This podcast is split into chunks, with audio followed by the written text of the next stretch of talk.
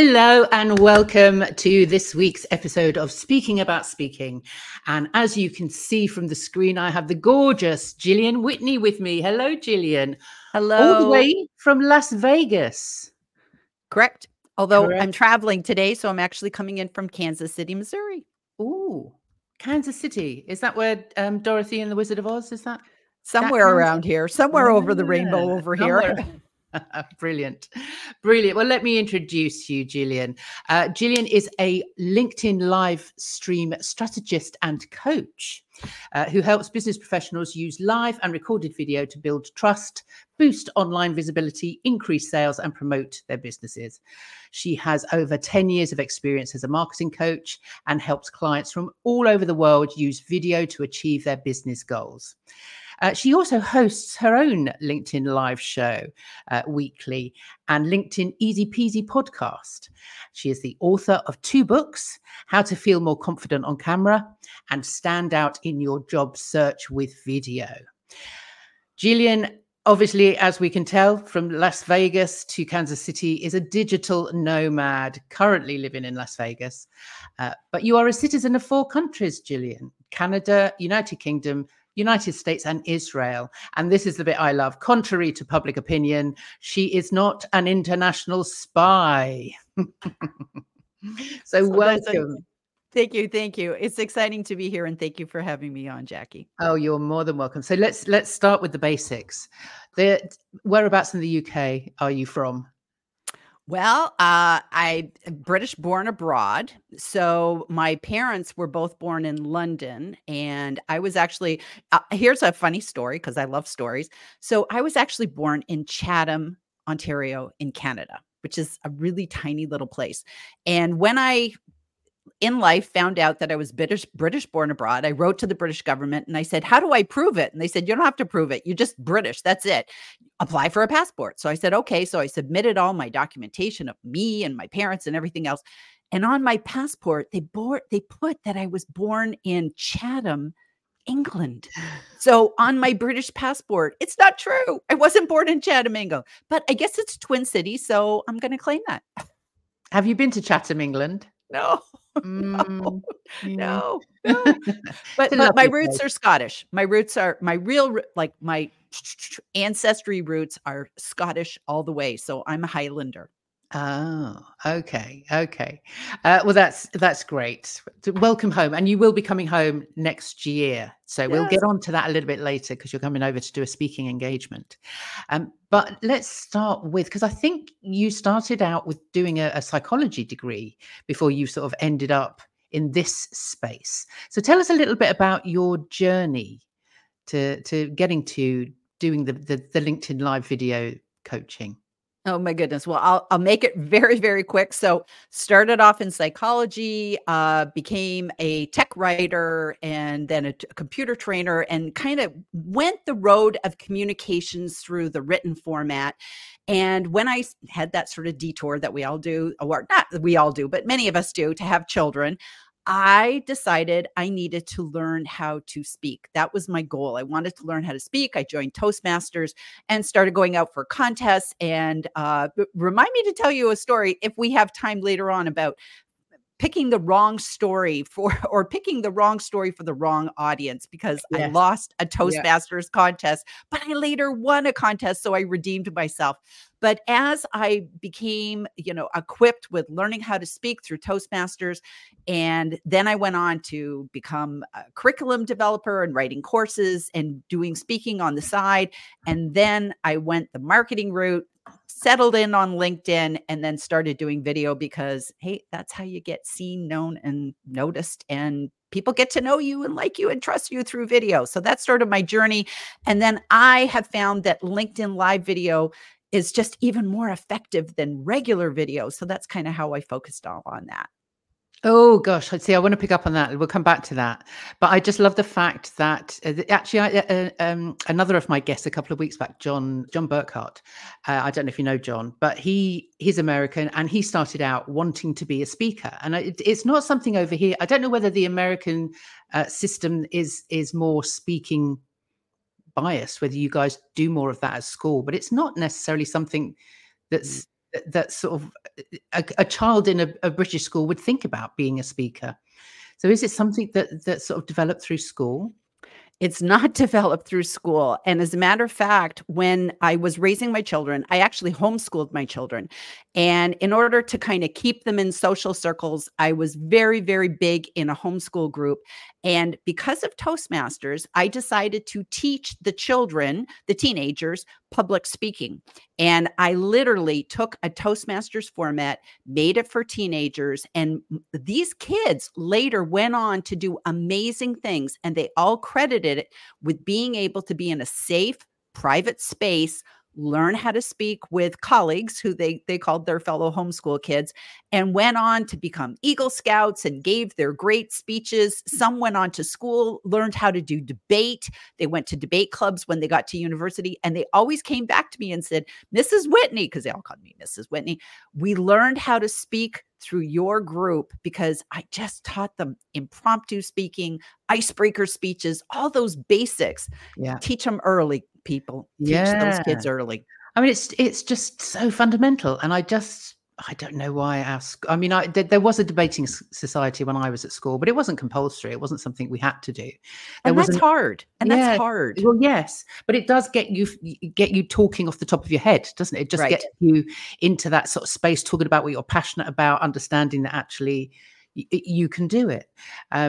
It's sadly missing over here. I think I used to teach what we call Lambda classes. So Lambda, the London Academy of Music and Drama school over here in London, the London music. They do, I suppose I always tell people they're like a ballet or piano grading. So Lambda does something with this, similar with speaking and speaking verse and prose that I used to teach with kids. So you get them reciting poetry from the age of sort of 6 or 7, and then they go up through the grades until they're sort of speaking and stuff. And it's just so fundamental, really. It just gives them so much confidence. I mean, obviously, I come from a teaching kids acting background, basically, and then from an acting background into working with adults, and as I have been for the last few years. But yeah, absolutely fundamental. So, did you ever get onto stages and speak yourself in those early days? Yeah. Where did you start with that? How did that sort of come about? That's kind of a funny story too. I always have funny stories. So I was actually working in a library. I was a library assistant, which is like basically a librarian without the pay. And I was doing this. And at the same time, I was working with a fellow colleague. We were doing the same thing. And we got this idea that we wanted to do communication workshops. And we wanted to teach humor and how humor could like alleviate stress. And so we would go into corporations and we would do these workshops. And we actually got booked in to go to a prison once. And and it was the craziest thing. And it was like, I'd never been in prison before. I don't have any records or anything like that. But we actually went in and we taught these, and it was a men's prison. And we were teaching these men back-to-back dancing, balloon stomping, how to find humor, making a humor journal. It was the craziest thing. But those were kind of the things that I would do. Is we would go on stage and we'd do all these events. We'd do Christmas parties. We just do all sorts of stuff. So I've actually been doing all that kind of stuff for many, many years. And at that time, we were billing ourselves as humor consultants. I don't even know if that was the thing, but we made it up, and we would wear funny nose and glasses. So that's a great way to get out on stage.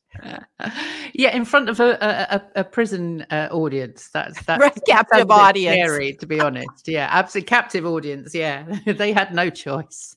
We've got John here with us. So hello, John. Good to see you both. And I'll be joining Gillian's LinkedIn Live in a couple of hours too. Yeah, I didn't realise. Thank you, John. Until obviously you were coming on the show that your LinkedIn Live is like 2 hours after mine. So you do Tuesday afternoon as well. Yep. Yeah. Great.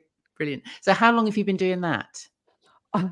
Over 3 years now. So it was like one of those back when LinkedIn Live started 3 years ago, you actually had to apply. And I always likened it to getting like the Willy Wonka and getting the golden ticket to, go off and see Willy Wonka. You had to apply, you had to be approved. And I got approved because I did video. And even though I had a tiny following at the time, I just you know, decided, okay, I got this. I might as well go for it. I picked a time, picked a date. I was living in Israel at the time. And I went, okay, well, do I do it according to my schedule or where my audience was? And again, public speaking is always about knowing your audience. And I knew that I had more people in my audience that were probably in America. And I knew a lot of people over in the UK as well. So I picked 8 o'clock at night, which sounds like a crazy time to go live. But now that I'm in Las Vegas, it's 10 o'clock in the morning. So that was a really good decision. And I think I missed like one Tuesday, you know, I was sick. I think I had like COVID type illness, whatever. So I had one day where I actually missed. Other than that, I've never missed, except last August, I took a month off to go on vacation up to Canada. So yeah, pretty regular. Yeah. Consistent. Consistency. Very, very good. Very good. Yeah. I've been doing this for a year now, and I don't know where the time goes, to be honest. It does. And you do your LinkedIn Lives through StreamYard as well, don't you? I love StreamYard. It's so easy peasy to use. Yeah. It's just great. Yeah. So tell and if there's anybody out there apart from the lovely John listening to us or watching this, please, if you've got any questions, if you'd like to know a little bit about video and how video can help your business, then please do drop a comment or ask us a question. But tell us then, Gillian, why video, you feel video is so important for small businesses? I think that video allows people, you know, corny as it sounds, get to know, like, and trust you. And you just naturally, you know, video just comes alive. When you're scrolling through the news feed and you see a video, you're just much more likely to stop and say, oh, what's going on here? As opposed to a text post or a graphic post. Those are great, but video just kind of appeals to, you know, all of our senses. And what I like about video is it allows people to filter you, sort whether they're attracted to you or repelled for you. And at the end of the day, that's really good, because you don't want to waste time trying to basically get your services to the wrong people. I liken it to, we're looking for the people that are looking for us. And so if you can show up as yourself and show up on video, people can see you, get a sense of who you are, so that when they meet you offline, they already get that feeling. And the best compliment you can ever get after doing a video is somebody says, oh, you're just like you are in your video. So when they meet you, that's the reaction you want. When I come and meet you, Jackie, in person, I want you to say, you were the same on video as you are right now. Yeah. Yeah. And how do you... Because so many people, and I know this, I mean, obviously a lot of the work that I do is with people in person. So they're getting on stages generally. I do work with people on video, but not as much. When people come to you and say, as they do to me, as soon as the camera's on, I go to pieces. How do you get them over that? Where do you start with them? I get them. I tell them, practice, practice, practice. That's the best way to get comfortable with video. And start with storytelling. That's my number one tip for everyone. We all have stories. We all have personal stories that we like to share.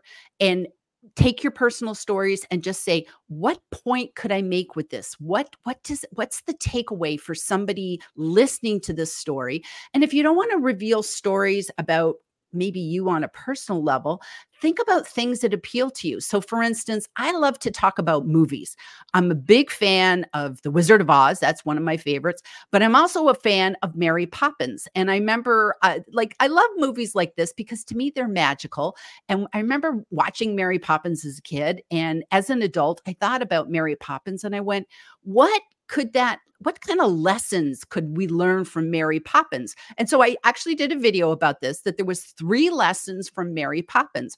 And one of the lessons was when Mary Poppins first meets Jane and Michael. So Mary Poppins, she's this like magical nanny that comes out of the sky and she floats down, and the kids are looking for the perfect nanny. And she comes with this measuring tape and she says to them, let's see how you measure up. And so she measures each child, and it's like one's prone to giggle, the other one gets into trouble. So then they say, hey, Mary Poppins, how about you? How do you measure up? And she pulls out her magic tape and she says, practically perfect in every way. And so then I thought, so how does that apply to video? We need to be practically perfect in every way, but never perfect. And so we aim to get better and better and better. And we do that by being, practicing, doing video, getting better, but never beat ourselves up that like, oh, I had or I forgot something. So those are the kind of lessons that we can do is find stories, either your own or things, books you like, movies you like, something that happened to you, even a story that happened to somebody else. You can tell that story. And that's so much easier than trying to memorize a script and using a teleprompter. I don't advise people to do that. Just make it a natural conversation and it makes it so much easier. Yeah, exactly what I say to people when they're getting in front of anybody. If they're live, if they're on a camera, whatever, practice, and then practice again.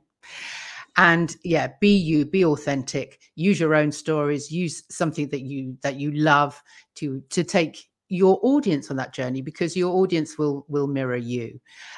Do you say to people about just, when they're looking at a lens, because I think that's what freaks people out slightly, is that they can't see the people that are looking at them.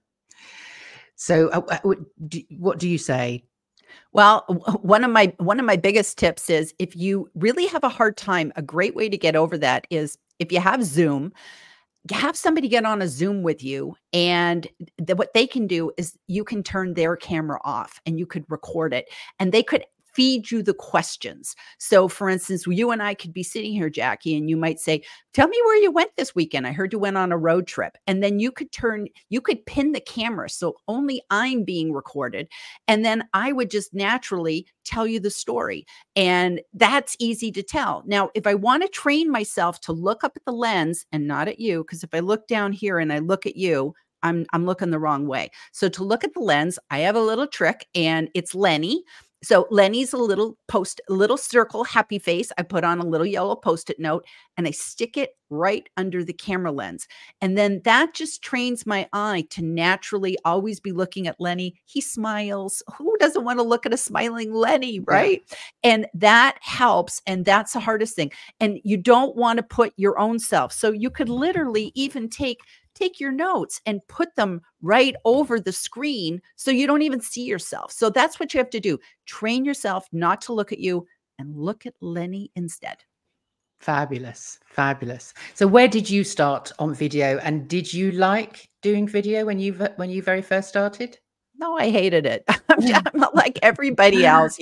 You compare yourself. You're like, oh, I don't like my hair. I don't like this. I don't like that. We're all like that. And I thought you had to be blonde and beautiful and, all this sort of thing. And I decided, in the beginning, I had to start what was comfortable for me. And I'm an introvert. So by my very nature, I don't like to be in the limelight. So I started with just doing videos where I was the narrator in the background. So I would do screen shares or PowerPoints, and I would just be a voice. And then I graduated. The next step up for me was being that little circle bubble on Loom. And I got comfortable being little teeny Gillian off in the corner. And that was good. And then after a while, my circle got bigger and I was able to be bigger Gillian. And then one day I decided, you know what? I'm not going to die here, folks. And I just went ahead and went full screen. And then I just kind of got over it. And in the beginning, I would make mistakes and I would go back and think, oh, I'll clean it up through editing. And then I realized, you know what? It doesn't matter. I need to just be human. It takes too long to do that kind of editing. And I realized maybe people just need to see other people make mistakes too, and then they'll feel more comfortable. So I just let it go. Yeah, no, absolutely. I mean, I've got so much film on my mobile, on my camera, where I've started stuff and I've got, oh no, do it again and do it again and do it again. And it's never perfect, which is why I love the live so much. And I'm sure it's the same for you, because you don't have to think about it. You just talk. As long as you have some idea of, who the guest is and what you're talking about and who your audience is and all those sort of basics, then actually once you've switched on the live, away you go, and it is what it is. You're getting the authentic, honest, this is us, yep. Take it or leave it. As you were saying earlier, you will attract people to you that you want to have with you, that, actually appreciate what it is that you're doing. Otherwise, they wouldn't be watching. Exactly. And that's okay, because we're not for everybody. And if we try to be for everybody, we're for nobody. So yeah. just be the people, just be for the people that are going to resonate. And that's it. Yeah. So tell me then why, let's go back to the comment you made earlier about the LinkedIn Lives. What is it that's so special about the LinkedIn Lives for you? Because in this day and age where everything can be perfect, because now you got AI videos, and to be honest with you, some of those AI videos are getting very difficult to tell who's real, who's not real. To me, LinkedIn Live will always be real. And that's what I like. That's what I embrace with the lives. And I never know where the conversation's going. So to me, it's much more engaging. It's much more raw, unedited. I like that bit of it. And I think people... your true expertise comes out. So I could come and do a video and have it, you know, I could go through ChatGPT and give me all the things that I'm supposed to say and have my script and memorize my script or have the teleprompter and have my eyes all adjusted on the video so it looks perfect. And then you get me in real life and I don't know anything because somebody did all my lines for me. However, on a live, if I don't know what I'm talking about, it's going to show. It's going to show. So I like that real, authentic bit of what's involved with a live. Plus, it's easier. It's easier to show up for 30 minutes, do a live, and then great. Now you got a podcast. You can repurpose this. You can turn it into a blog article. You can chop it into micro videos. So to me, you just get a better return on your investment, better ROI doing a live and using it for other things. It's evergreen. Yeah, absolutely agree. Absolutely agree. I love it. Then let's take you from behind the camera and put you on a stage. Okay. Which you will be in March. You will be at the Uplift event, and John will be very impressed when I show you this. Woo. Uplift Live. I love it. And John Esperian is the one of the hosts and organisers of the Uplift in Birmingham on the 21st of March next year. So how did you get involved in that, Gillian? And how are you preparing? And what is it that you're going to be speaking about? Oh my gosh. That was like one of those where it was just like, I can't believe I got invited to come and speak at the live. I was so excited when it was just like, I screamed with excitement. I was so excited when I was asked to do it. So I don't know. John just said, they put my name on the list. They voted, said, yes, let's have Gillian come from Las Vegas. And I just immediately said yes. I was just so excited. And if I wasn't speaking, I'd be in the front row anyways, because I have to come. I have to come and meet all the amazing people that are not only speaking, but coming in the audience. There's so many wonderful people. And I do encourage everybody, please come and join us, because this is going to be, in my opinion, the event of 2024, be there, be square type of thing. Yeah. So, and what am I speaking about? I'm going to be speaking about LinkedIn Live, and, I don't want to go too much into detail, but I'm going to be talking about something that will apply to people, whether you want to be if you haven't started with LinkedIn Live, or you're already doing live, what I'm talking about will resonate and will teach you something. So I just want to let everybody know, I'm not going to divulge my secrets yet, but that's what I'm preparing for. I wanted to make sure that it would apply to everybody. And again, Jackie, like I said before, it's always about knowing the audience. And so I was really keen on who the audience was. So I want to make sure what I'm talking about will apply to everybody there and will matter. Yeah, that'll be me. I'll be there in the audience. Yeah, I couldn't miss it. I was thinking I'd have terrible FOMO because I know so many people that are going that I think I'd I couldn't cope with all the stuff coming out on LinkedIn the following day and having not been there. So I'm really, really looking forward to it. Just one tip though, for someone like me who does, like you, do a LinkedIn Live every week. How does the algorithm treat us? Because it doesn't seem to, my posts for it don't seem to stretch very far, and I'm not sure why that is. Well, it gains momentum on its own, so it's hard in the beginning. And I'll be real honest about that. In the beginning, it was like I don't even know if anybody saw me. I just kept going live and it was like, oh, I got to like, you know, what's like type of thing. You just have to keep going. It really took me almost a year to get the momentum going. The important thing is show up at the same place, same time, you know, just keep going through. Very, very important to figure out backing into it. When are you going to start promoting it? And I have a few things that I do. I do my lives every Tuesday. I consistently publish and promote my lives every Friday. And that is my post of the day. I don't do anything else. It's that one post only. And I think that's very important to have a couple of days in advance where people can see it. And then I also have a schedule for the month. So this month I was traveling. I was traveling over the weekend. I went up to Canada for the weekend. And so I got my post out last night and it literally said, here's all my guests. So it's sort of a save the date. So you begin to do different things like that, but you almost have to promote it beforehand and promote it afterwards. And then I do a podcast as well. So you have to really be strategic in marketing your lives before, during, and after. Yeah, I do try. It's in my diary to do every Friday. It doesn't always happen on a Friday, as you know, but it will always happen on the Monday if it doesn't happen on the Friday. And then I do put it onto the audio. So this will go out on audio as a podcast as well. That's great. And then I take clips and do a little bit like I should.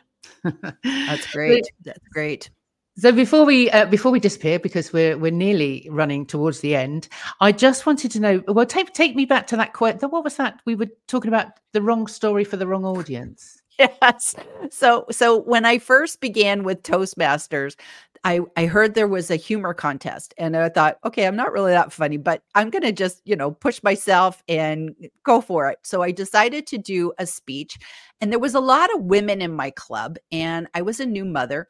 So I decided to do a speech called, I Don't Know Nothing About Birth and No Babies. And it was just this play of thinking I had it all worked out. And then I went to go have this baby and everything went wrong. I was a whip. It was terrible. I was never a hero in the whole birthing thing. It just was not me. So my club loved it. It was all full of women. It was all full of women that had been mothers. They got it. They got the humor. I had a lot of great humor in that. And I did all these interplays with Gone with the Wind. I just did a really, really good job with it. So then I get to the first level of the contest and I walk out on stage and it's all men. There was hardly any women in the audience and all the judges were men. And they were just like, you could see them, moving in their seats. Like they did not want to hear this topic. So no matter that I made it funny, it was the wrong speech. Meanwhile, the guy that I was up against did a speech about Braveheart and he was like, freedom. And he was talking about McDonald's and French fries, but he interplayed it with the Braveheart movie with Mel Gibson. And it was just like, it was obvious he was going to win over me. And that's when I began to realize, maybe you have to think through your speeches. You can have the greatest speech in the world, but if it doesn't resonate for that audience you're talking to, it's not going to work. No. So this is a great lesson to learn. Yeah, absolutely. It's always about the audience, whether you like it or not. And there's something about walking out in front of an audience and knowing that you are in front of the wrong audience, because then your energy, everything comes crashing down, doesn't it? You're waiting for that lever and it's like, let me just drop through the floor now and get this over. Oh, poor you. Especially if I forget the guy doing Braveheart, that must be really, really difficult. And he really was good. He really was good. So, and that's the thing is I clapped for him instead of being, ooh, for me, I clapped for him and I went, it's a great learning experience. And if we can always do that with things and not oh, great, I'm going to just go home and, blah. If you can just say, what can I take away from this? What's the learning experience? Maybe I got a good story one day. That's good. Yeah. And you have. Yeah. There's no failure, only feedback. own feedback. Right, we're up on our 30 minutes, but the question that I ask all of my guests, and I'd love to know your answer, and I didn't tell you this beforehand, I don't think, but what makes a good speaker good and a bad speaker suck? Storytelling. So storytelling is how you will capture me. You know, I'm from Israel. So I'm from a people that loves stories. So storytelling captures us. It brings us in. So that to me makes a good speaker. What makes a bad speaker is boring stories. So those would be stories that have no point or don't have any meaning for the audience. So if you just do a story that goes on and on and on, and it has nothing to do, and nobody can take away anything from that, or if it's just about you, doesn't capture me. No, I absolutely agree. Well, thank you for being such a fantastic guest today. And before we go, let me just show where people can get hold of you. So being a LinkedIn expert, this is the best place to connect with you, follow you there on LinkedIn.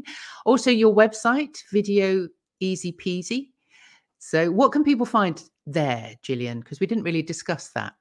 They can just, I have a couple things about YouTube. I have a freebie. You don't even have to give your name or anything. You could just download it about, setting up your YouTube channel, because I think that's a great backup to LinkedIn, getting to know YouTube.